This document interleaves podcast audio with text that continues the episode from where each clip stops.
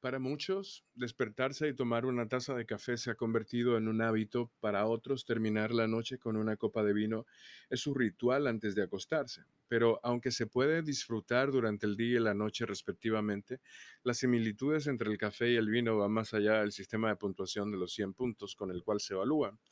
Tomemos, por ejemplo, el concepto de variedad. El café viene en muchas variedades y se cultiva en varios rincones del mundo.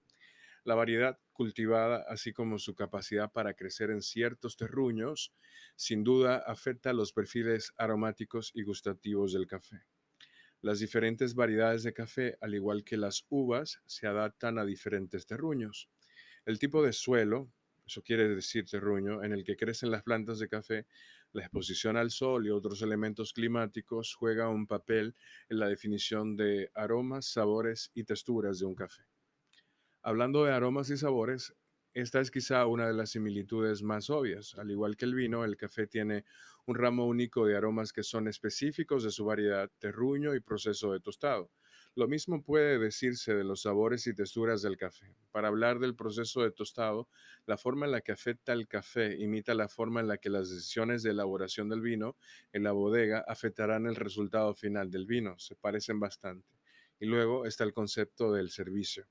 Todos somos conscientes de cómo la temperatura adecuada, las copas, el decantado adecuado puede afectar significativamente la forma en la que se muestra un vino y lo mismo puede decirse del café, incluso con el color de las tazas en las que se sirve.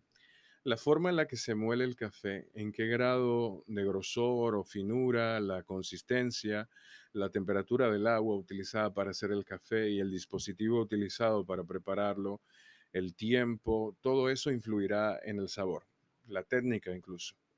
De la misma forma que es importante preparar y servir adecuadamente el vino, es importante preparar y servir adecuadamente el café para experimentarlo en su máxima expresión. Sin duda, los conocedores del vino a menudo terminan siendo también conocedores del café, lo que significa que aquellos que tienen el suficiente discernimiento como para gastar un poco más en comida o vino de alta gama, probablemente también beberán café de alta calidad. De la misma manera, aunque esto no siempre es así, pero de la misma manera que los amantes del vino quieren disfrutar de vinos altamente calificados que complazcan a sus paladares, ellos también quieren experimentar y disfrutar los perfiles de aroma y sabor de los mejores cafés del mundo.